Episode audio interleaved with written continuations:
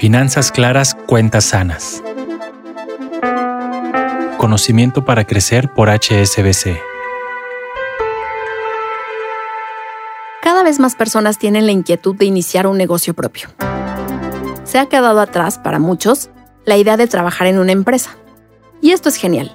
Tener tu propio negocio es una verdadera aventura y muchos la disfrutamos. Pero también implica pensar en dinero, financiamiento, impuestos y orden.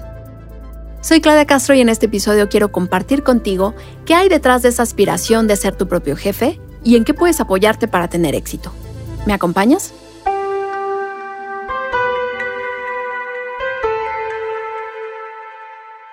Los mexicanos nos distinguimos por ser muy creativos.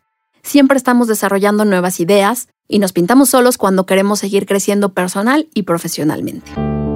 Es ahí cuando a muchos les surge la idea de arrancar un negocio propio. Según datos del INEGI, en México hay más de 4 millones de micro y pequeñas empresas que aportan 52% de la economía nacional. Yo soy parte de esa estadística. Un día dejé mi vida Godín y mi ingreso seguro de cada quincena porque deseaba tener mi propia empresa y entre las cosas que buscaba era pasar más tiempo con mis hijos. No tenía mucha idea de a qué me iba a enfrentar. Como yo, conozco a muchas personas que por una u otra razón han tomado esta decisión. Algunos con más certezas, otros con más herramientas y muchos otros improvisando, nos iniciamos en este camino en el que nos topamos con grandes retos y también con algunas dificultades, por lo que más de una vez nos han dado ganas de tirar la toalla. Para platicar de emprendedores invité a Genaro Mejía, periodista y fundador de Bar Emprende, un proyecto digital a través del cual los propios empresarios cuentan sus historias para que sirvan de inspiración a otros. Y mi primera pregunta fue, ¿cómo saber si es el momento de arrancar mi propio negocio? Lo primero que creo que vale la pena si vas a emprender es que estés seguro de para qué. O sea, si, es, si la respuesta es para hacer dinero, algo no está bien, va mal, ¿no? Si la respuesta es porque quiero resolver un problema, eh, ayudar a, una necesidad que hay por ahí en el mercado, entonces va bien, ¿no? El dinero viene después. suena como un cliché, lo juro, pero es, es verdad. Cuando tú haces algo que realmente ves que va a solucionar un problema, que va a ayudar a un sector que necesita cierto producto, cierto servicio, y tú lo vas a dar, el dinero va a venir solito.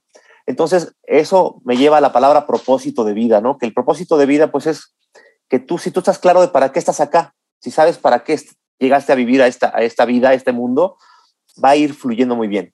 Lo siguiente, lo acabas de decir tú, es aprender todo lo que hace falta, ¿no? Mucha gente piensa que el emprendedor es un hombre o mujer orquesta. Y sí, al principio, obviamente, pues empiezas tú solo, ¿no? Pero eh, en un mundo tan conectado como el que estamos ahora, nos dimos cuenta ahora en pandemia cómo podíamos estar en nuestra casa encerrados, pero al mismo tiempo estábamos en contacto con mucha gente. Entonces, lo segundo es aprende todo lo que te hace falta sobre tu negocio, te tienes que volver el experto en ese tema en el que tú decidiste emprender. Y todo lo que no sepas, porque no puedes saber de finanzas, de, no sé, de recursos humanos, no puedes saber de todo. Si tú haces una, revisión de tu agenda, simplemente en tu, en tu agenda del celular, vas a encontrar gente que hace igual mucho que no hablas con ellos, pero que les vas a decir, híjole, este es un abogado fregoncísimo y me puede complementar súper bien, lo voy a invitar esas relaciones que uno no se da cuenta que va haciendo en el camino son vitales para complementar tu equipo. En su canal de YouTube, Genaro ha entrevistado para Bar Emprende a empresarios como el chef Lalo García de Máximo Bistrot, Rodolfo Ramírez, fundador y CEO de Redbox, Juliana Aguilar de Michael Page, la chef Gaby Ruiz de Carmela Izal, la boxeadora Zulina La Loba Muñoz, Edurne Balmori, CEO de Medco, y Jaime Cámara, fundador de PetStar, entre otros. Coincidimos en que generalmente en la vida de un emprendedor hay un punto de inflexión que hace dar ese salto al vacío. Muchas veces con miedo, por supuesto, pero abrazas ese miedo y te avientas. Quizá perdiste tu empleo, o quieres aumentar tus ingresos, o simplemente crees que llegó tu momento. Le pedí a Genaro que nos compartiera una de estas historias que le han resultado de inspiración. Me acuerdo mucho de Prison Art, Jorge Cueto, Jorge Cueto, eh, la historia viene al revés, porque Jorge Cueto viene de una familia de España, él es español, de origen español, eh, con mucho dinero. Tenía muchísimo dinero, él empezó a trabajar desde chiquito en la, empresa de, sus papás, y ganaba dinero, coleccionaba, él dice, coleccionaba yates, coleccionaba mansiones, coleccionaba autos de lujo, imagínense la vida que tenía. Vienen a México por un problema eh, financiero allá, ya no tenían tanto dinero, pero seguían teniendo mucho dinero. Él tenía oficinas acá en Polanco y una tarde al salir de la oficina, eh, lo detienen unas patrullas, de, unos agentes de investigación, y lo, llevan a la cárcel, lo encierran. Resulta que lo acusan de, fraude, ¿no? Y lo encierran en Puente, en Puente Grande eh, de manera preventiva para ver si era culpable o no. No era culpable, obviamente no era culpable, pero estuvo un año en prisión esperando a, ver la sentencia, ¿no? Y en ese momento, pues él fue el quiebre que dices, fue un quiebre eh, tremendo, ¿no? Se dio cuenta de que, pues de que vivía una vida superflua, una vida sin sentido, una vida sin propósito. Se dio cuenta de que además la gente que decía ser su amiga, incluso su esposa lo dejó, sus amigos que lo seguían en todas las barrandas y todo esto, pues se, se desaparecieron, se quedó solo, ¿no? Y él primero obviamente se lamentó por su, por su propia historia, pero después se empezó a dar cuenta de que ahí donde estaba, en la cárcel, había mucha gente como él inocente. Entonces se dio cuenta de que la delincuencia organizada agarraba a estos chavos que ya no tenían modo de conseguir trabajo formal y se los llevaba ahora sí a la delincuencia. Y eso le, dolió mucho, ¿no? Le dio, se dio cuenta de que eso era terrible. Entonces empezó a pensar en el tiempo que tenía ahí en la cárcel y creó Prison Art, que es un modelo de, negocio sustentable y social, que lo que busca es capacitar a, los chavos en desarrollar productos de piel de alta calidad eh, hechos a mano, a la manera de los tatuajes. Tatúan en piel eh, mochilas, chamarras, bolsos, este, carteras, muchos artículos de piel. Y entonces él los dijo, pues a ellos les gusta, les gusta mucho lo del tatuaje, les llama la atención o tatuarse o tatuar. Pues vamos a aprovechar este interés que tienen, pero ahora vamos a hacer que hagan un producto interesante, innovador. Entonces, así lo hace, los capacita. Cuando salen de la cárcel, él ya los emplea, ya son parte de la, de la compañía. Y, y, lo primero que hace cuando salen de la cárcel es llevarlos, porque él tiene boutiques de lujo en Barcelona, en Nueva York, en, Alemania, aquí en México, en Mazarik, en la Ciudad de México, la avenida más lujosa de, México, tiene una, una, boutique y él los lleva y se ve, miren, vean, aquí está la mochila que hiciste, la chamarra que hiciste, aquí está exhibida, ve cuánto vale, ve lo que dice la gente de tu producto y eso los, los empodera, los hace sentir pues que, que, que, realmente no son como lo habían pensado una basura de la sociedad, sino que son alguien que, que tiene mucho todavía que dar. ¿Qué tal esta historia que me cuenta Genaro? Además de que me pareció muy emotiva, me hizo pensar en esto que hablábamos al principio y que vale la pena plantearte. ¿Qué es lo que te está llevando a poner un negocio? Si es porque te quedaste sin trabajo y necesitas pagar las cuentas del próximo mes, quizá no quieras un negocio y todo lo que implica, sino solo abrir la puerta de tu casa y vender algo que te resuelva esa parte. Y te lo digo así porque poner un negocio en serio es algo que te demanda muchísima energía y a veces las recompensas tardan en llegar. Son noches de desvelo, días de pagar las cuentas y tú quedarte en ceros, sentir que ya lo diste todo y al mismo tiempo que te falta mucho para estar donde quieres estar, se requieren agallas porque sí es más fácil soltarlo y no seguir. Así es como Genaro me compartió su visión. Si el sueño no es grande, si tu pasión no es grande, si tu propósito no está bien definido, como tú dijiste, vas a tirar la toalla a la primera de cambio, ¿no? Entonces es, es duro, o sea, no, mucha gente habla de emprender como una moda o como algo chic, algo cool, pues porque vas a eventos, aprendes, estás reunido con, pues con gente muy, muy exitosa, ¿no? Con empresarios, tienes la oportunidad de estar, pero no, no es eso, emprender realmente más bien es estar haciendo la talacha todos los días, eh, esa sub y baja de, de, los ingresos, por ejemplo, que no tienes certeza de, del ingreso, eh, es aguantar eh, el estrés de decir, chin, ya pasaron dos meses y no está cayendo dinero, no están saliendo los proyectos, ya metí un montón de propuestas y no me, no me dicen que sí a ninguna. Eso, pues digo, hay, que tener panza para eso, ¿no? No cualquiera lo, lo, aguanta. Entonces, sí, sin propósito, yo, en mi opinión, no hay nada que puedas construir de verdad y nada que sea sólido y que duradero para, para la historia. Y cuando hablamos de emprender, un factor que juega un papel determinante es el dinero. Si has invertido, obviamente no quieres perder. Y si empezaste con nada en la bolsa, por supuesto tu apuesta es ganar. Por eso hay que hablar de financiamiento, porque llega un punto en el crecimiento del negocio en el que un crédito puede catapultarte a otro nivel. Y como en este podcast hablamos de dinero, es importante decir que tus finanzas personales y las del negocio pueden tener el mismo perfil. Si has tenido un desorden con tu dinero en lo personal, es posible que lo hagas con el dinero de tu negocio. Por eso, antes de empezar tu negocio debes ordenar tus propias finanzas y claro que desde el inicio debes también encontrar cómo balancear ingresos y gastos, planear, tener un calendario de pagos, proyectar, entre otras cosas. Es muy importante tomar el control de las finanzas de ambos, las tuyas y las de tu negocio, siempre. A veces según cómo vayan las finanzas personales y las del negocio, el financiamiento debe analizarse dos veces. Genaro Mejía me habló sobre cuándo sí y cuándo no pedir un crédito y para qué. Si van a emprender, acuérdense que obviamente todo es estratégico y es cómo voy a hacer dinero.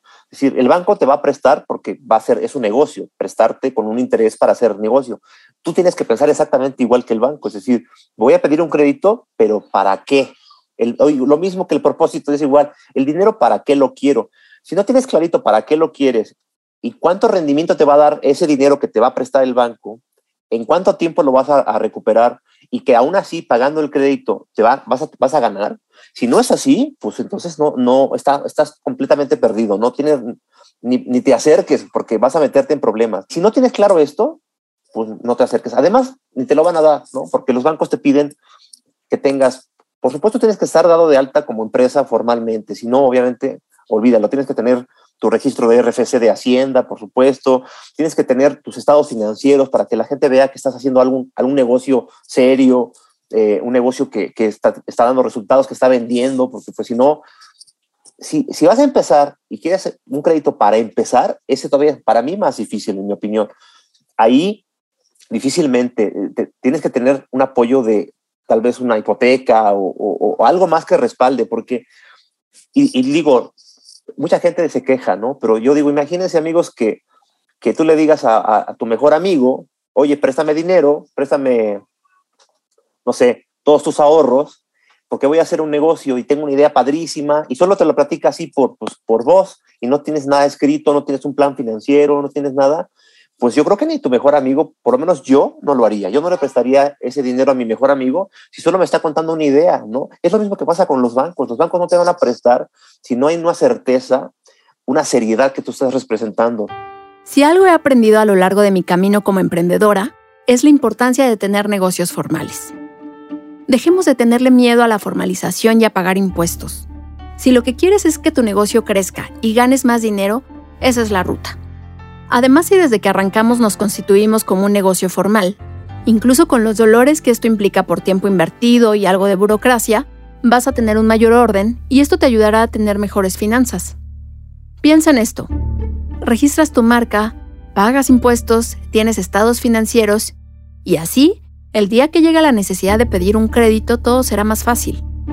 Es más, yo te puedo decir que el banco se puede convertir en un aliado para tu negocio. A mí el financiamiento me permitió hacer crecer mi emprendimiento sin poner en riesgo mis finanzas personales. Y como dices, hay momentos en los que realmente no vas a poder dar el siguiente paso sin un crédito. Pero también, si lo estás haciendo bien, súper fácil, cualquier banco te va a querer dar un crédito. Si tienes, como tú dices, orden financiero, si tu empresa está constituida legalmente, si estás cumpliendo con todo, no va a haber problema. Y además, acuérdense que ahora, como emprendedor, pues tú eres tu empresa y al revés. Entonces, empieza a practicar con tu propio comportamiento en tus finanzas personales, ¿no? Si tú quieres ser líder de una empresa, dirigir una empresa, pues tienes que mostrar que puedes hacer lo mismo con tu propio dinero, ¿no? Y, y si tú estás ya practicando y llevas un, orden financiero en tus gastos, en tu, en tu ahorro, en tus inversiones, si sabes, si has pedido crédito y lo, lo manejas muy bien y te, te ha servido, pues quiere decir que ya tienes esta práctica para ahora hacerlo para tu empresa. Recuerden que los impuestos que pagamos nosotros como emprendedores al final de cuentas es nuestra contribución también a un país, a un país mejor y hay muchas cosas que salen de nuestros impuestos que, son necesarias. Pero además, cuando tú le das esta formalidad a tu negocio, cuando lo constituyes, cuando pagas impuestos, es cuando dices, a ver, no estoy jugando, no fuera una idea, es cuando ya de verdad tú mismo en tu cuerpo dices, ah, caray, sí, sí voy en serio. Es cuando te decides, dices, a ver, mi miedo ya lo traspasé, ya pasé esa barrera del miedo y ahora sí estoy seguro de que lo voy a hacer en serio, porque es realmente también hacer los trámites y todo, pues tiene su chiste, ¿no? Y cumplir como debe de ser cada mes con tu, con tu declaración fiscal y la, la, anual y todo eso. Pero eso, a largo plazo, acuérdense que cada acción buena que hacen siempre va a ser buena en el futuro para un resultado. Si tú tienes este historial como persona que paga impuestos, como que paga créditos y luego constituyes una empresa, pues tanto Hacienda te va a tratar muy bien como los bancos te van a querer ahí. ¿Por qué? Pues porque eres alguien serio, alguien que está haciendo las cosas bien. Entonces, la verdad se te van a facilitar. ¿Qué pasa cuando lo haces muy bien? Tanto como persona como como empresa, pues que consigues tasas más bajas, periodos más, más amables para pagar, ¿no? Periodos más, más fáciles para pagar, que es más, el banco va, va viendo que creces y quiere crecer contigo, entonces te empieza a dar otras, otras opciones. Si nos portamos bien y hacemos las cosas como debe de ser por la derecha, nos va a ir muy bien. Un negocio exitoso es más que la definición romántica de los emprendedores como personas aguerridas y valientes. Es cierto que nos jugamos muchas cosas por nuestra idea, pero se necesita más que eso. Por eso me encantó que Genaro, un experto en el ecosistema emprendedor que ha escuchado tantas historias, concluyera nuestra charla con este mensaje sobre cómo hacer una apuesta en grande y realmente tener un negocio como lo ha soñado. Por un lado está la pasión, la entrega, el propósito, que es importantísimo, pero ese ahí vas a poner a prueba tu propósito. Si no estás dispuesto a formalizar las cosas, entonces que entonces no, es, no es tan grande tu propósito ni tu pasión, entonces no estás bien. Atrévete a formalizar tu negocio, a poner en orden, a registrar tu marca, a pagar impuestos, porque esto, al final de cuentas, va a salvarte la vida en algún momento. Nadie te va a poder robar tu marca, nadie va a poder robarte tu idea, nadie va a poder decir, oye, no, yo a este cuate nunca le prestaría porque no paga. No, al contrario, todo el mundo se va a pelear por darte y vas a poder elegir. Fíjate qué padre que cuando lo haces bien, tienes la opción de elegir cuál es el mejor banco y cuál es el mejor crédito. Entonces, para, siempre pasa esto, antes de pedir hay que dar y tú lo que das es amabilidad, profesionalismo, entrega, eh, persistencia y hacerlo bien.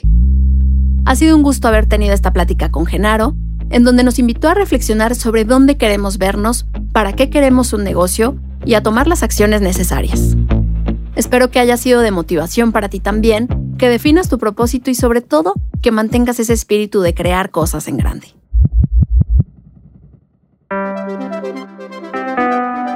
Soy Claudia Castro y te espero en el siguiente episodio.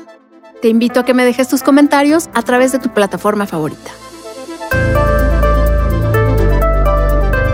Finanzas claras, cuentas sanas. Conocimiento para crecer por HSBC. Para saber más, síguenos en Twitter en arroba hsbc-mx y en YouTube y Facebook, diagonal HSBC MX.